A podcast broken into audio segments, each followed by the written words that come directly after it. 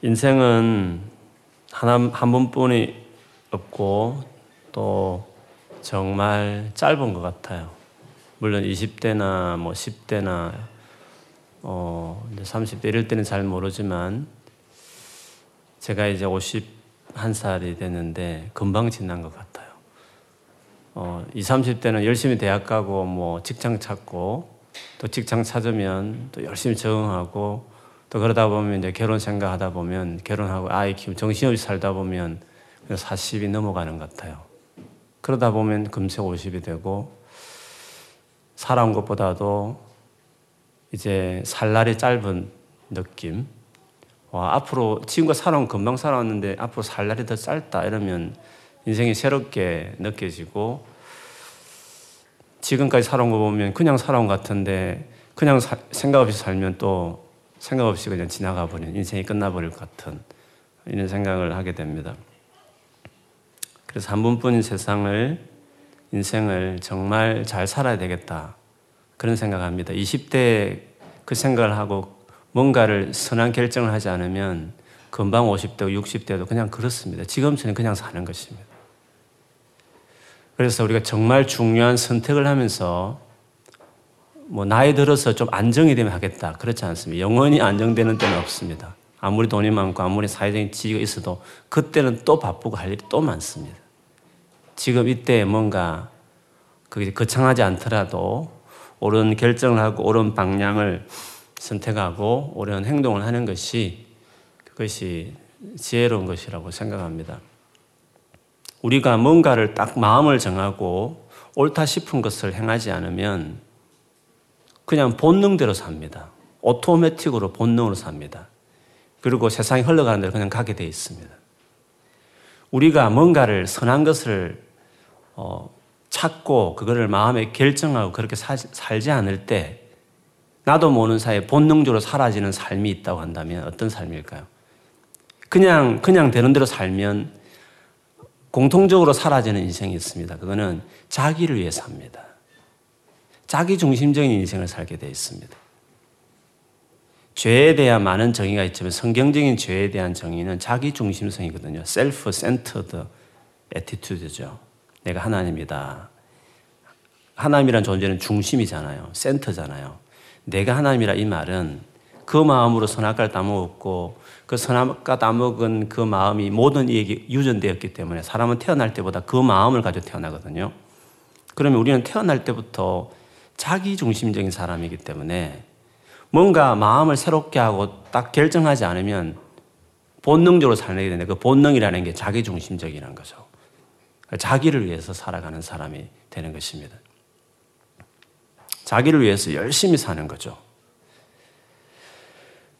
그런데 그렇게 살면 하나님 앞에 이제 심판받는 건데 이런 삶의 어떤 그 흐름을 딱 막아서고 끊어버리는 사건이 있죠. 그것이 예수 그리스도를 영접하는 것입니다. 예수를 믿게 될 때 우리는 이 삶을 이제 멈추는 거죠. 자기를 부인하고 부인하여야 나를 따르는 제자가 된다는 자기 부인, 자기 중심적인 삶을 스톱하는 그게 회개요. 그 다음에 이제 자기 중심에 자기가 아니라 예수를 자기 삶의 센터에 모시고 예수가 나의 주인이다. 그게 이제 첫 믿음의 시작이죠. 그게 이제 구원의 시작이라고 볼 수 있죠. 그래서 복음이 예수 그리스도가 우리의 근원적인 삶의 어, 방향을 바꿔내고 새롭게 살게 합니다. 그래서 예수 중심의 삶이 되지 않으면 우리는 죄인으로 삽니다. 죄인이라는 것이 나쁜 짓 하는 것 죄인 아닙니다.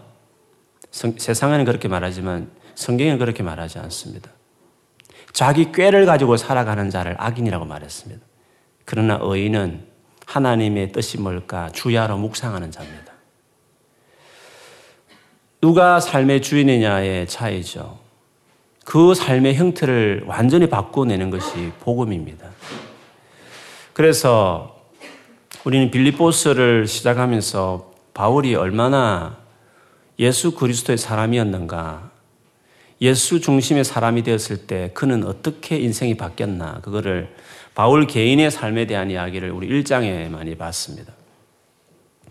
바울은 예수 그리스도를 중심에 모신 이후에 감옥이라는 그 엄청난 안 좋은 환경이 아무 문제가 안 됐습니다. 환경이 중요하지 않습니다. 예수를 믿게 되어지면.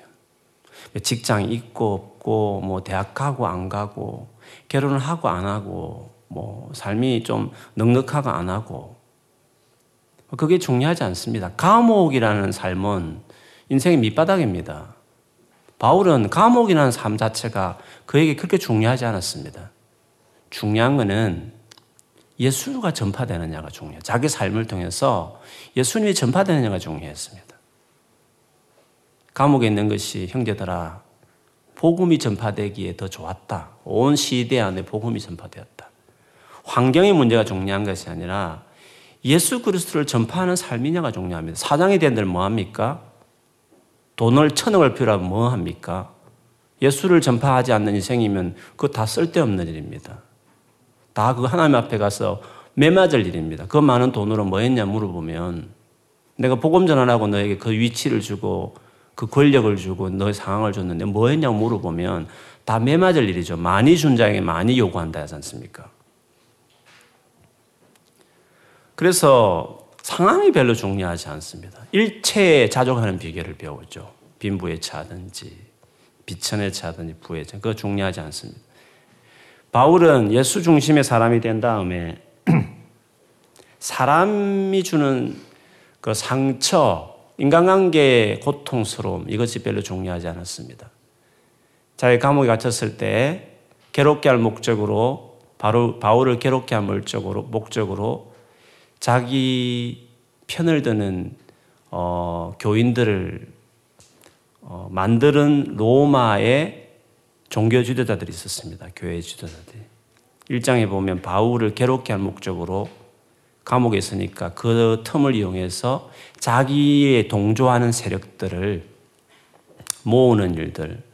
그래서 막 복음도 전하고 또 예수 믿기 위해서 자기 입장을 이렇게 받아들이는 사람을 만들었죠.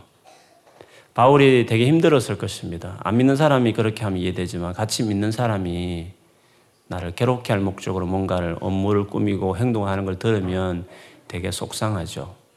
우리도 그렇지 않습니까? 안 믿는 사람이면 다 이해돼요. 근데 어떻게 교회에서 그리고 믿음 좋다고 하는 사람들이 뭐 이렇게 해버리면 또 상처가 더 크지 않습니까? 근데 바울은 그런 상황에서도 속상해 하지 않았습니다. 이렇게 하나 저렇게 하나 예수님이 전파되는 것이니까 기뻐한다. 난 기쁘다. 이런 말을 했습니다. 인간관계 우리 삶의 큰 숙제지만 바울에게는 중요하지 않았습니다. 예수 그리스도가 중심이 된 이후로 그는 그것이 더 이상 문제가 되지 않습니다. 가장 심각한 고민, 죽음이었습니다. 목 베어 죽는 거 아닌가? 바울은 실제로 목 베어 참수당했습니다. 그때가 지금인가? 죽음의 어떤 두려움의 순간이었습니다. 자기 재판 결과가 어떻게 될지 몰랐습니다. 근데 바울은 죽음마저도 연연하지 않았습니다. 사실 죽어서 예수님과 같이 있었으면 좋겠다. 인간적으로 본다면, 내 자신을 생각한다면 나는 목 베어 죽는 게 더 낫겠다. 이런 고백을 그가 했습니다. 그러나 교회를 생각해서 내가 좀 살아서 교회를 좀 도와줘야 된다는 점에서 살아야 될 이유는 있지만 내가 삶과 죽으면 내게 그렇게 큰 문제가 아니다고 오직 예수 그리스도가 중요하다고 말했습니다. 그런 점에서 바울은 예수의 사람이었습니다. 1장에서 확연하게 드러난 것을 볼 수 있습니다. 예수의 중심의 삶을 살아가는 바울이 그 예수를 받아들인 복음을 받아들이는 사람답게 너희들도 살아가라. 복음에 합당한 복음을 받아들이는 사람다운 시민 생활을 해라. 1장 끝말에 이제 그 바울이 그 이야기를 합니다. 그러면 복음에 합당한 삶이 뭔가 했을 때 그 복음을 위해 살아가는 거죠. 복음을 위해서 살아가는 것인데 바울은 특별히 그것을 복음을 위해 살아가는 그 삶이 개인화된 삶이 아니라 교회 중심의 삶으로 그것을 이루가라고 이야기하죠. 왜냐하면 복음을 이 땅에 증거하기 위해서 예수를 전하기 위해서 물론 개개인이 그 사명을 가지고 살지만 그 개개인의 삶이 어떻게 잘 이루어지고 그것이 더 왕성하게 일어나게 하느냐면 교회라는 그 공동체를 통해서 개인이 그런 삶을 살게 됩니다. 그래서 교회 중심의 삶을 바울이 강조하죠. 뭐 그런 성경 전체의 원리입니다. 혼자서 열심히 전도하면 잘 될 것 같지만 잘 되지 않을 뿐더러 그런 열정이라는 것이 그냥 오래 가는 것도 아니지만 교회 공동체 안에 소속되어야 거기서 에너지가 흘러야 개개인이 이제 전도자의 삶을 살고 개개인이 하나님 나라를 위해서 살게 되기 때문에 교회가 중요합니다. 교회가 얼마나 중요한지를 모르는 사람들은 아직 뭐, 신앙이 뭔지를 모르는 사람입니다. 혼자 주님과 관계 잘 맺으면 되는 거 아니에요. 교회는 뭐 교회 중요하죠. 뭐 그렇지만 주님과 나의 관계가 더 중요한가 하면 이렇게 생각하는 사람들은 아직 멀었습니다. 교회가 중요합니다.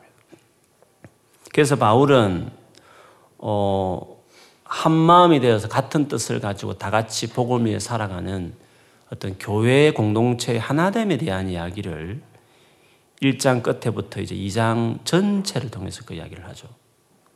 한 마음, 한 뜻, 한 생각을 가지고 어, 나아가라고. 그 하나됨, 교회의 하나됨에 대한 이야기를 1장 끝물에 하다가 2장 들어서면서 본격적으로 이야기를 합니다. 교회가 하나 되게 하는 은혜는 이미 너희가 너에게 임했는데 그 은혜를 받은 사람답게 그 하나 되기를 한 마음을 품어서 하나 되기를 힘쓰라고 말했습니다. 근데 그 하나 되기 위해서 제일 중요한 너희들이 반드시 가져야 될 attitude가 있는데 그는 겸손이라고 이야기했습니다. 겸손이 우리를 궁극적으로 관계 안에 공동체를 하나 되게 하는 것이죠. 겸손이 뭐냐 했을 때 이상에서 말하는 겸손은 자기 중심적이지 않고 다른 사람을 위한 삶으로 나아가는 것이 겸손이다. 이렇게 바울이 정의했습니다. 겸손은 단순한 자기 낮춤, 어, 어떤 양보, 뭐 이런 좀 연약한 이미지가 겸손 안 했잖아요. 근데 겸손의 이미지는 어, 용기가 필요하고 적극적인 자기를 버림과 함께 적극적으로 뭔가 위해 자기 삶을 던지는 것이 겸손이거든요. 그래서 겸손이 뭔지를 확실히 정리해 내리기 위해서 바울은 예수님을 모델로 삼아 설명했어요. 예수님의 겸손은 이랬습니다. 하나님이시지만 하나님과 동등된 그 위치를 스스로 비우고 이 땅에 사람으로 내려오심, 그게 겸손이었습니다. 이거는 용기가 필요한 것입니다. 자기가 마땅히 누릴 것들을 포기하고 내려놓는다는 것은 쉬운 게 아닙니다. 겸손은 먼저 자기 비움이 없는 사람은 겸손이 될 수 없습니다. 그냥 위에 앉아가지고 돈 던지듯이 얘 있다 혼냈어 자 받아라 이렇게 하면서 도와주는 거 그거 아무나 할 수 있습니다. 그러나 자기를 비우고 완전히 내려온다는 것은 겸손하기 위해서는 그게 먼저 선행돼야 되는 거거든요. 자기 포기가 이루어지지 않는 사람들은 겸손할 수 없죠.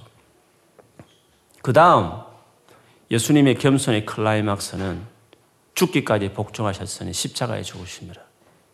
즉 우리를 위해서 자기 아닌 자기가 구원하고자 하는 영혼을 위해서 생명을 내놓는 것.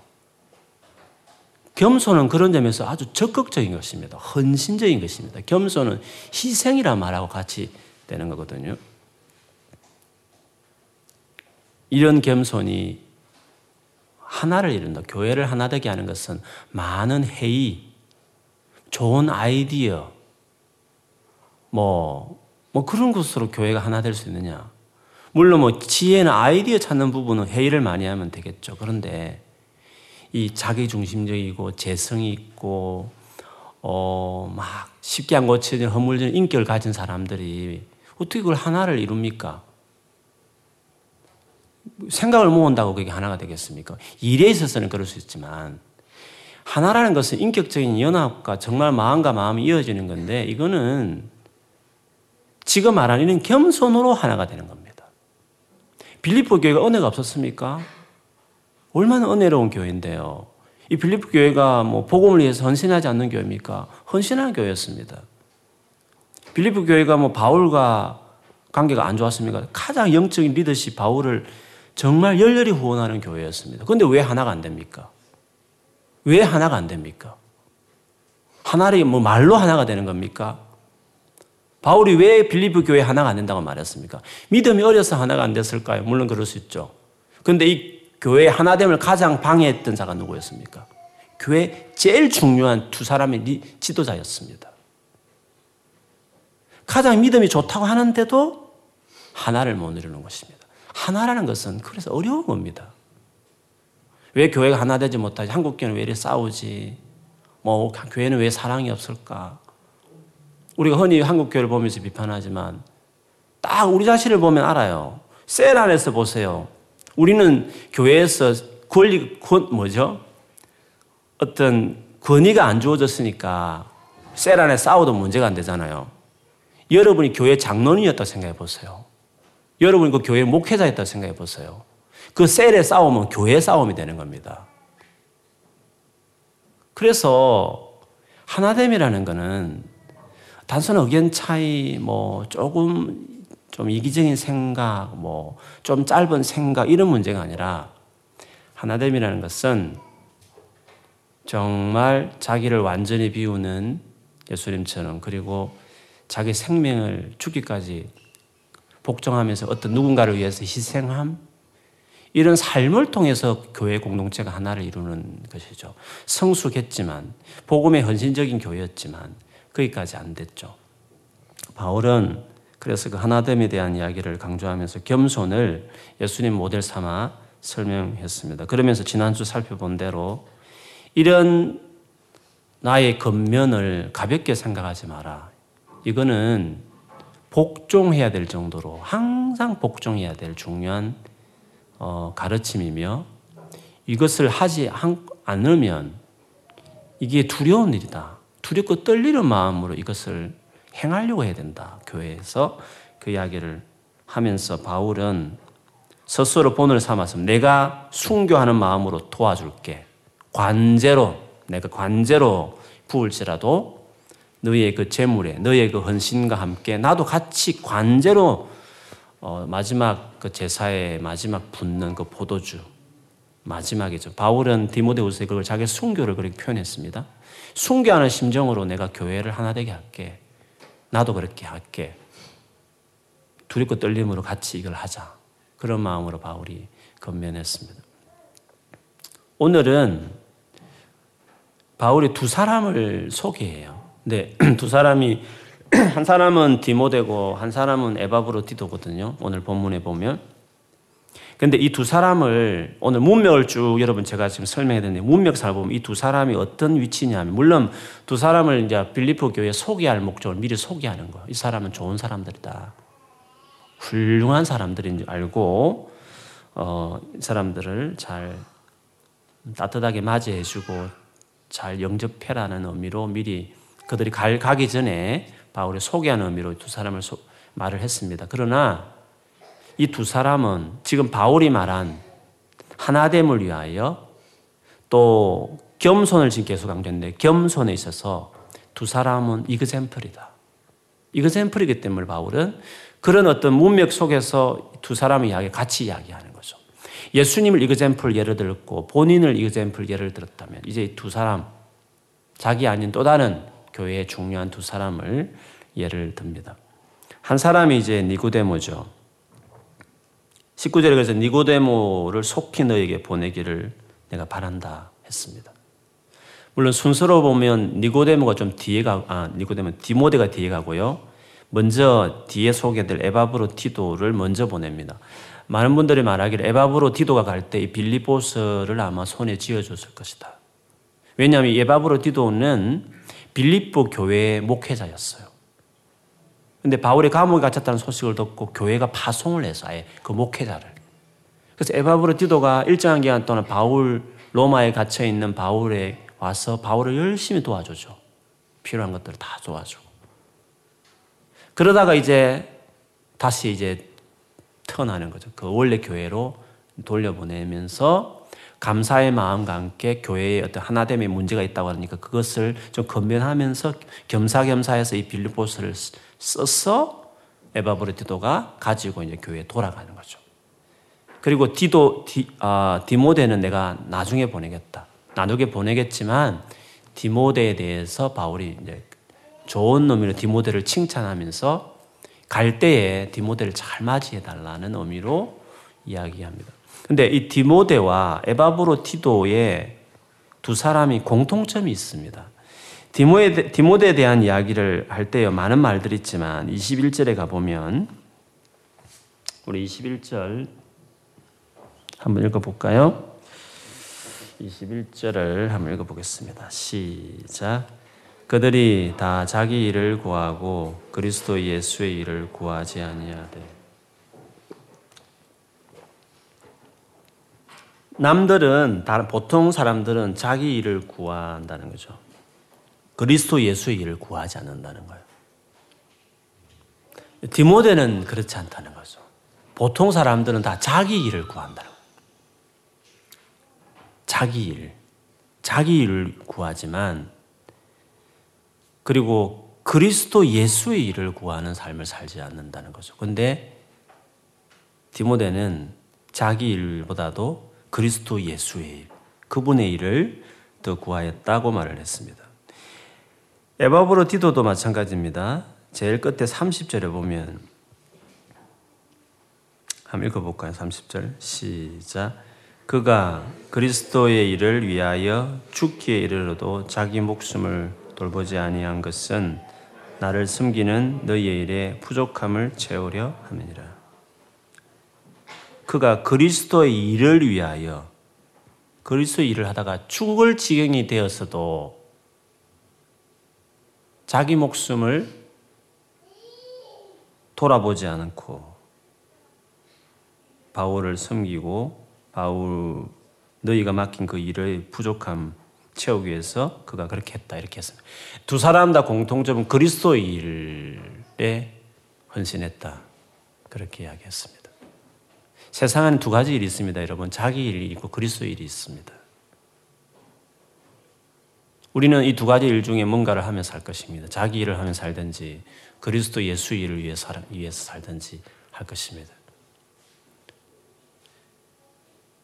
달란트 비유 제가 가끔 설명드렸지만 그 다섯 달란트, 세 달란트, 한 달란트 받은 종, 다섯 달란트, 두 달란트, 한 달란트 받은 그 달란트 비유 들 때 한 달란트 받은 그 종은 뭐가 문제였느냐 했을 때 일반적으로 이렇게 생각하면 안 됩니다. 한 달란트 받은 사람은 게을렀다.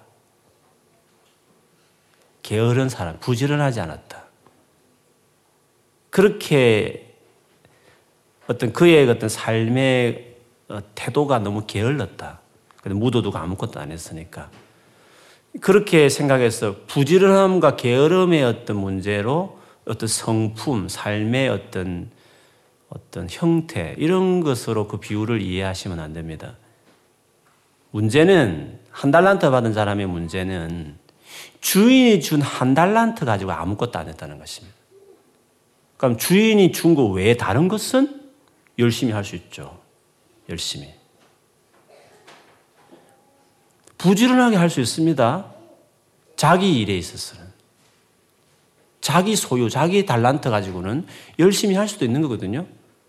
그 한 달란트 받은 종의 문제는 주인이 소유를 총, 그러니까 다섯, 두, 하나니까, 어, 총 여덟 달란트 아닙니까?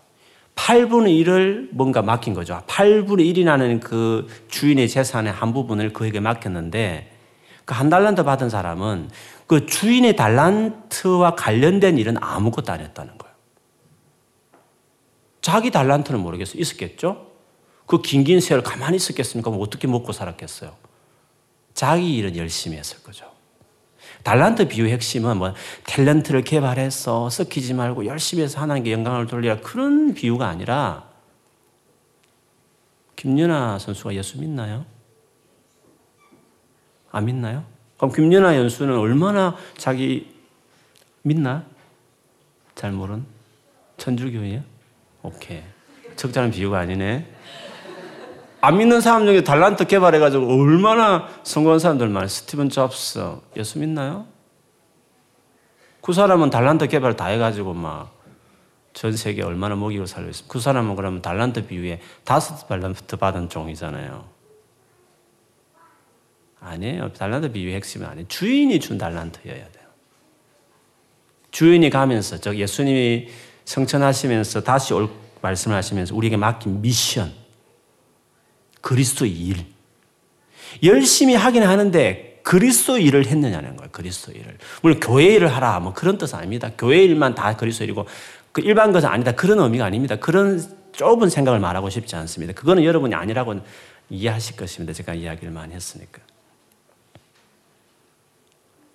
만일에 그리스도 일이 교회 일이면 다 여러분 직장 그만두고 다 신학교 가야 되지 않습니까?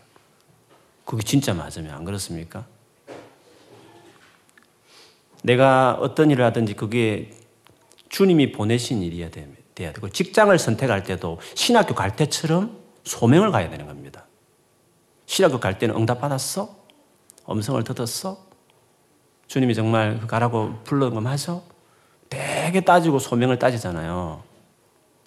마찬가지로 여러분이 삶을 어떤 길을 갈 때에도 신학교 갈 때 응답 받듯이 그렇게 가야 되는 것이에요. 왜? 다 그게 주의 일이거든요. 뭔가 주님이 이루기 위해서 가는 거예요. 물론 그렇다고 다 응답 받을 때까지 기다린다는 그럼 또 그런 음, 성에 대해서 또 막 들으라 그렇게 말하고 싶지 않아요. 제가 말하는 취지는 우리의 삶 전체가 어떤 직업을 갖든지 무슨 일이라든지 그리스도의 일이 돼야 돼요. 그리스도 일이 되려면 그리스도께서 인도하심이 있어야 돼요. 어떨 때는 그냥 모르고 갈 때 있거든요. 왜 하나님 이게 오게 하실까? 왜 런던 오게 했을까? 모르고 올 수 있거든요. 항상 응답받고 옵니까? 와가지고 묻고 그러는 거잖아요. 직장을 왜 이 직장을 갔지 모를 때도 많아요.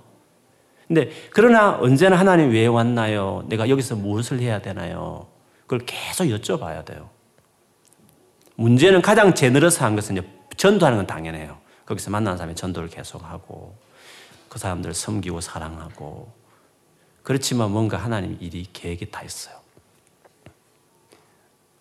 우리 평생을 그렇게 살아야 되죠. 그리스도 일을 위해서 살아야 하는 거죠. 음, 무슨 이야기하다 이렇게 많이 갔는지 잘 모르겠는데 그리스도 예, 그리스도 일이 있다. 자기 일이 있고 그리스도 일이 있다는 거예요. 달란트 비유는 음, 바로 그런 의미로 이야기한 것이죠. 그러면 그리스도 일을 위해 살아 두 사람 다 그리스도 일을 살았는데 그리스도 일의 반대는 뭐냐 하면 디모데 같은 경우는 자기 일을 구하고 그리스도 예수 일을 구하지 아니하며 그다음 뒤에 보면 그리스도 일을 위하여 죽기 이르러도 자기 목숨을 돌보지 아니하며 그러니까 자기와 그리스도는 항상 반대인 겁니다. 서두의 죄는 자기 중심성이라 했는데 생각 없이 살면 다 자기 중심적으로 살아요. 다 자기를 위해 살아요. 근데 복음으로 한번 그 스텝을 끊어버린 다음에 예수께 계속 포커스 두고 복음에 살게 되면 자기를 위해 살지 않고 그리스도 그 분의 뜻을 위해서 살게 되면 그리스도 일을 추구하게 되죠. 그래서 그리스도 일을 추구하는 사람 일단은 자기를 위해 살아가는 삶이 아니에요. 그리스도 일을 하는 사람들은. 근데 그리스도 일을 하는 사람들의 특징이 뭔가? 오늘 디모데와 에바브로 티도만 본다면 첫째는 두 가지 정도로 이야기할 수 있는데 첫째는 교회를 사랑해요. 교회를 사랑하는 사람들이에요. 디모데 같은 경우를 보시면 디모데 보면 19절에 바울이 칭찬하기를 디모데 속히 보내겠다. 왜냐하면 이유를 말하기를 너희의 사정을 알므로 안위를 받으려 하매니 이는 뜻을 같이하여 너희 사정을 진실히 생각할 자가 이밖에 내게 없음이라. 그들이 다 자기 를 구하고 그리스도 예수의 일을 구하지 아니하되 니구 디모데 연단을 너희가 안 하니 자식이 아버지에게 함같이 나와 함께 복음을 위하여 수고하였느니라. 특별히 디모데를 그 빌리포 교회에 보내려고 했던 이유는 20절에 말하는 대로 뜻을 같이 하여 같은 마음으로 너희 사정을 진실히 생각할 자가 이 밖에 내게 없기 때문이라 그랬습니다. 디모데의 특징은 그 빌리포 교회를 정말 바울 같은 마음으로 그 너희의 사정을 진, 진실한 마음으로 염려, 생각한다는 것을 걱정하는 거거든요. 교회를 정말 아끼고 염려하고 아, 저 교회 잘 돼야 될 텐데 이런 마음을 갖는 생각을 말해요.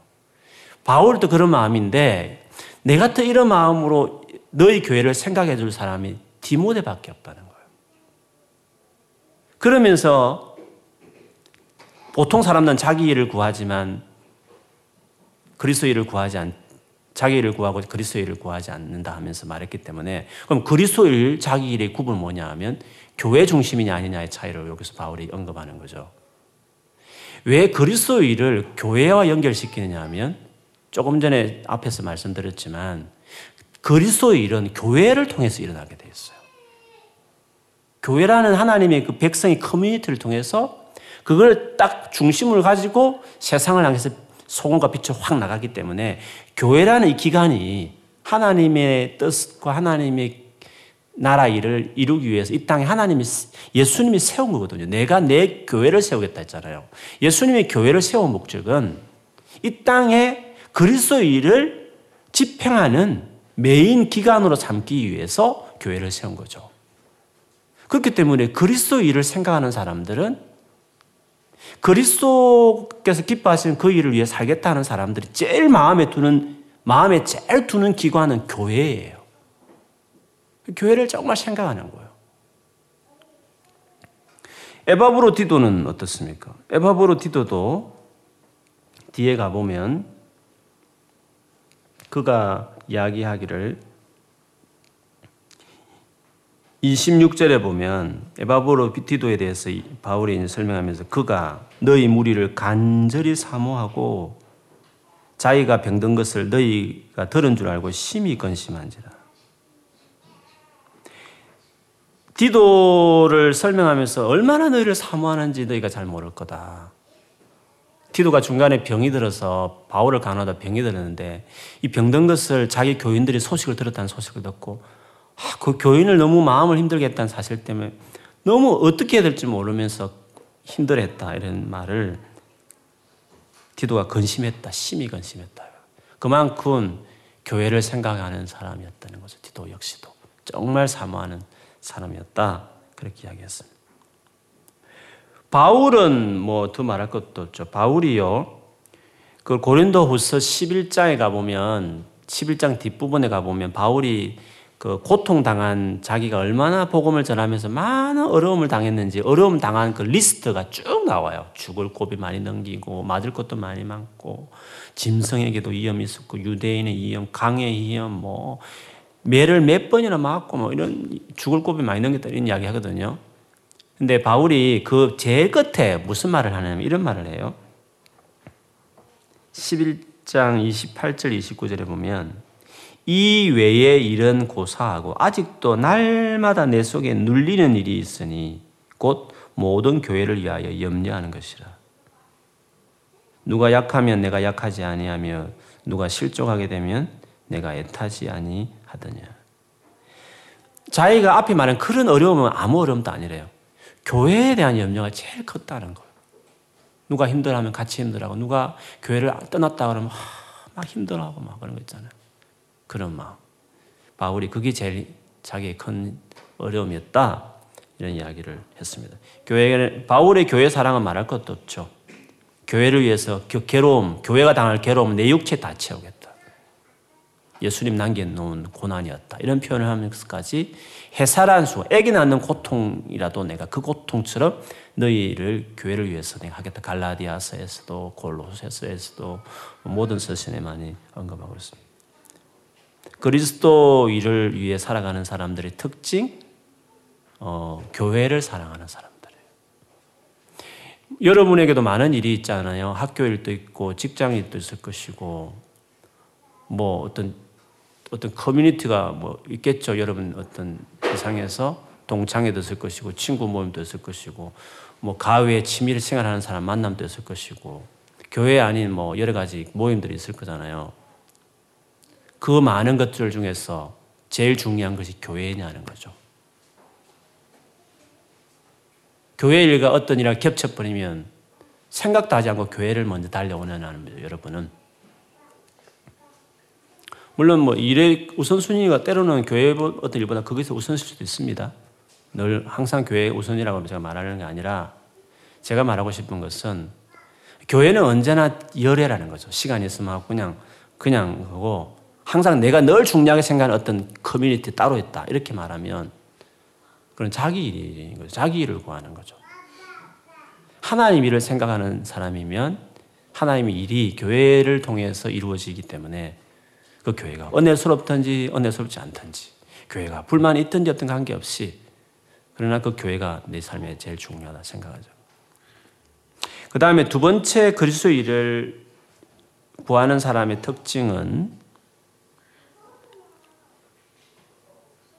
복음을 위해서 수고하는 사람들을 정말 소중하게 여겨요. 그거 마음이 분명해요. 디모데 같은 경우를 보세요. 디모데를 설명하면서 22절에 보면 디모데 연단을 너희가 안 하니 연단을 안 하니 이 말은 디모데가 어떻게 살아왔는지 이미 proof 증명이 됐다는 거예요. 디모데가 지금 어떻게 살아왔는지 너희가 다 안다는 거죠. 검증이 됐다 이 말. 여기서 말 연단은 검증되었다 이 말이죠. 어떤 검증이냐면 자식이 아버지에게 함같이 나와 함께 복음을 위하여 수고하였느니라. 바울과 함께 자, 아들이 자녀 아버지를 위하는 것처럼 나와 함께 늘 복음을 위해 수고해 온 것을 이미 검증이 됐다 이 사람 어떤 사람이었는지 디모드는 바울과 관계에 있어서 그렇게 살아왔다는 거죠.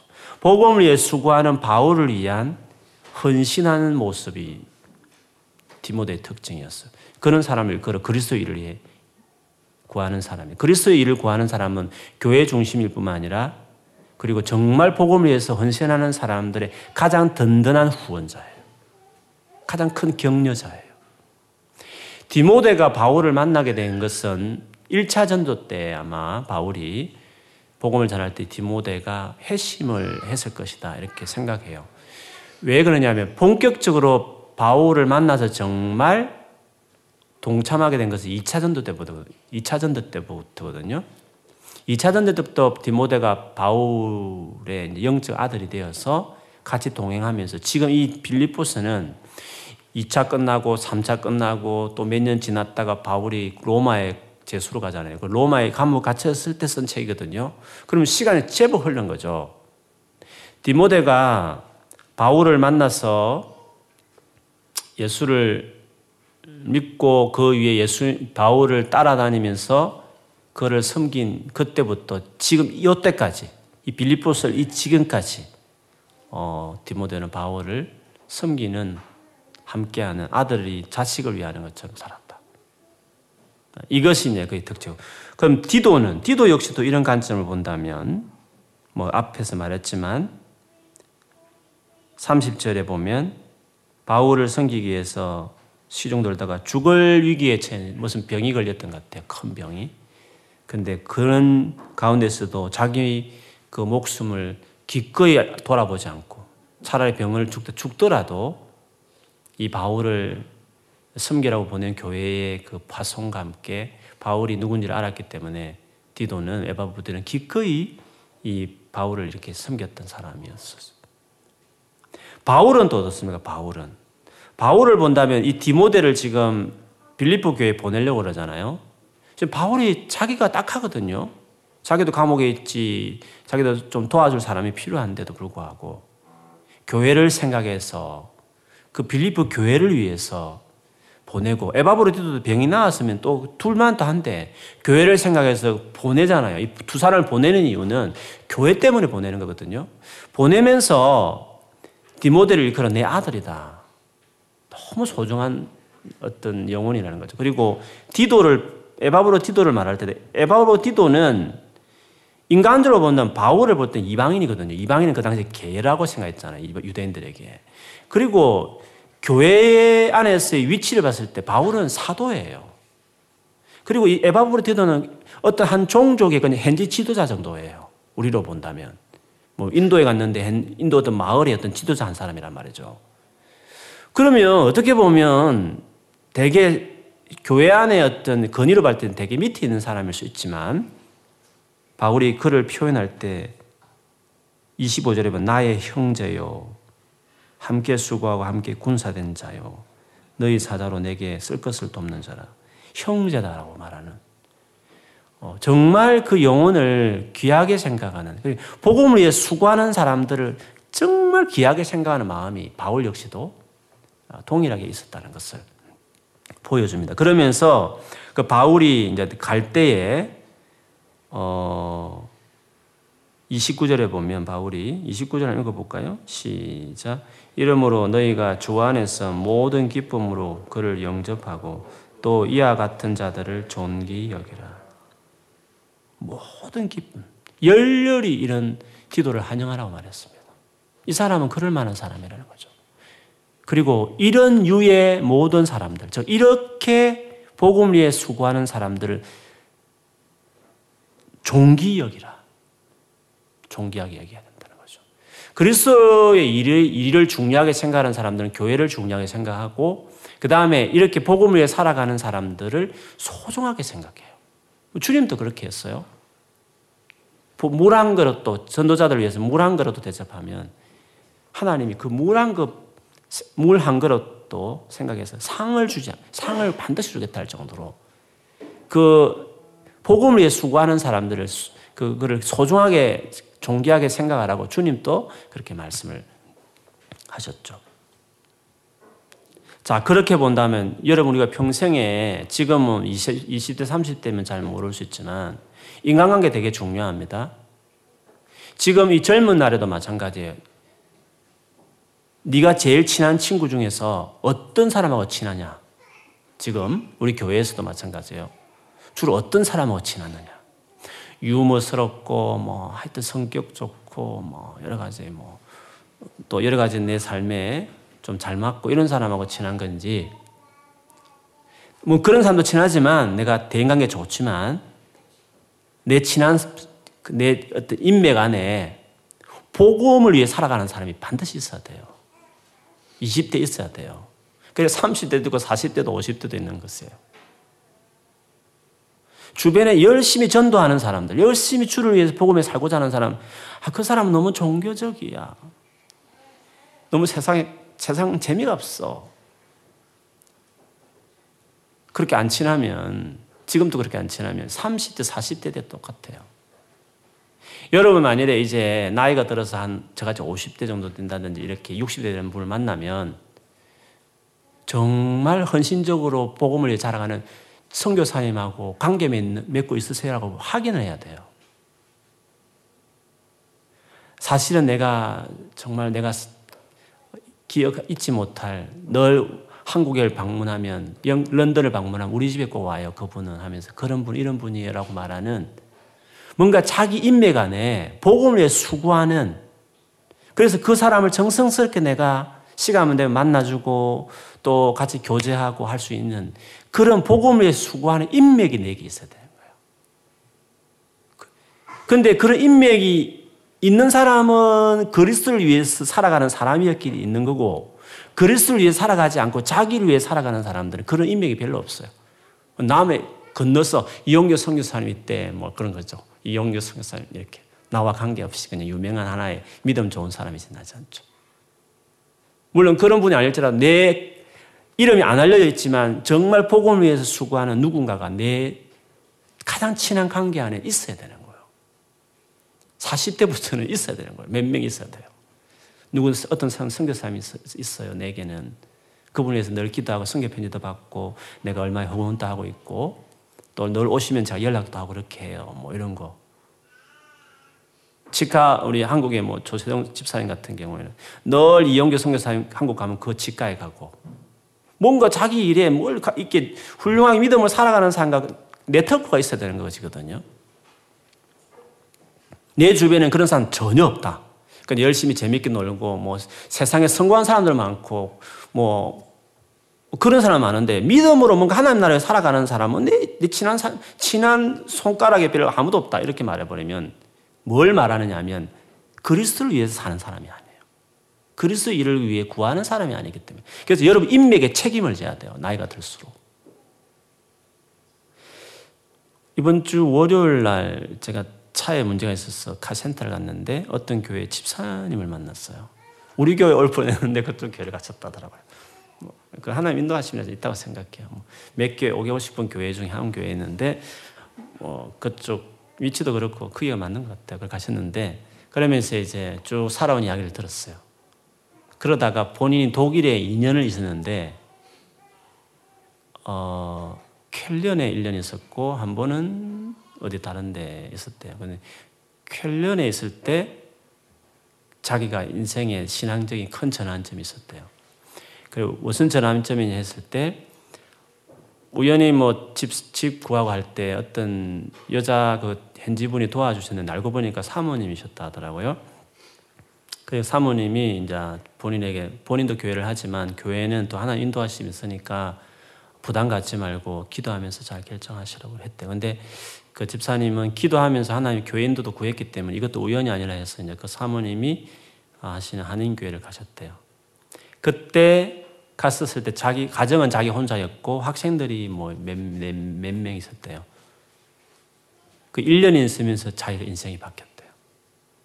그 목사님과 사모님의 삶과 함께 그 영향을 받은 또 청년들의 이런 변화를 보면서 초대 교회의 삶이 여기 있구나. 걸 자기는 그걸 보고 깨달았대요. 그래서 그 인생이 이제 그때 전환이 되고 그 이후에 지금도 정말 훌륭하게 사시더라고요. 그 교회 카센터는 집사님이 그 교회 오래된 집사님인데 부끄럽대요. 자기는. 어떻게 하나님을 섬겨야 되는지 저분 통해서 배우고 있대. 지금 8개월 됐었다더라고요. 군에 뭐 이렇게 장교로 이렇게 1년 뭐 이렇게 공부하는 과정에 오신 분인데 그 부분 애가 어, 목회자 같다는 느낌이 든대요. 그분들을 보면. 그 정도로 정말 삶을 살아가시는 거예요. 그래서 그분이 말하기를, 아, 그 목사님 훌륭하다 그러니까 혹시 수련회 강사라도 모셔볼까 해가지고 제가 그 목사님 어, 성함도 받고 교회도 받고 이렇게 제가 했어요. 삶이 중요한 거잖아요. 다른 건 다 떠났어. 근데 그래 그 목사님 연락하시냐? 아 연락하죠. 이번에도 영국 와가지고 휴가 있을 때 어, 거기 그 목사님 뵙고 왔다 이렇게 하더라고요. 그리스도를 위해 살아가는 사람들은 그 주변에 그렇게 믿음을 살아가는 관계들이 있는 거예요. 관계들이. 저는 이건 아름다운 자산이라고 생각해요. 오늘 본문에 이 바울에게 언급하는 이런 눈물겹게 그리스도를 위해 살아가는 사람들, 디모데와 에버버로 디도 같은 사람이 있었던 것처럼 우리가 앞으로 뭐 세상에서 어떤 사람이 될지 모르겠지만 중요한 거는 당신 주변에 어떤 사람이 있느냐는 거예요. 어떤 사람들이. 그 사람들 중에 이렇게 그리스도를 위해서 살아가는 사람들이 있느냐는 거죠. 그거는 내가 그렇게 살아가야 그런 사람들하고 친해지는 거거든요. 그런 사람이 되어야 되는 거예요. 그래서 그리스도를 구하는 자들이 되셔서 교회를 정말 아끼고 교회를 사랑하고 교회를 세워가는 일에 여러분 어디 교회를 가든지 간에 앞으로 우리 하도 이동하니까 교회가 자꾸 바뀔 수 있거든요. 어디를 가든지 한 달을 머물러도 이 내 교회다 생각하면 뭐 교회를 관광을 가더라도 한 줄 딱 머물면 거기는 오늘은 여기가 내 교회다 생각 그 교회를 축복하고 그 교회 어려움이 뭔지 들어보고 한 주간 너무 정말 그 교회를 위해서 충고하고 그렇게 어디 가든지 교회를 정말 사랑하는 마음으로 사셔야 돼요. 그리고 복음을 위해서 수고하는 사람들 주변에 참 많은데 다 외롭고 힘들거든요. 그 사람들이 든든한 후원자가 되고 용기와 격려가 되는 사람으로서 사신다면 주님 앞에 딱 갔을 때 칭찬 받, 받을 거예요. 네가 내 몸인 교회를 사랑했고 그렇게 수고하는 내 종을 네가 옆에서 가장 위로하는 사람이었다. 고맙다 하실 거란 거죠. 어, 그렇게 살아가는 여러분 되기를 주의 이름 축원합니다. 네. 기도하겠습니다.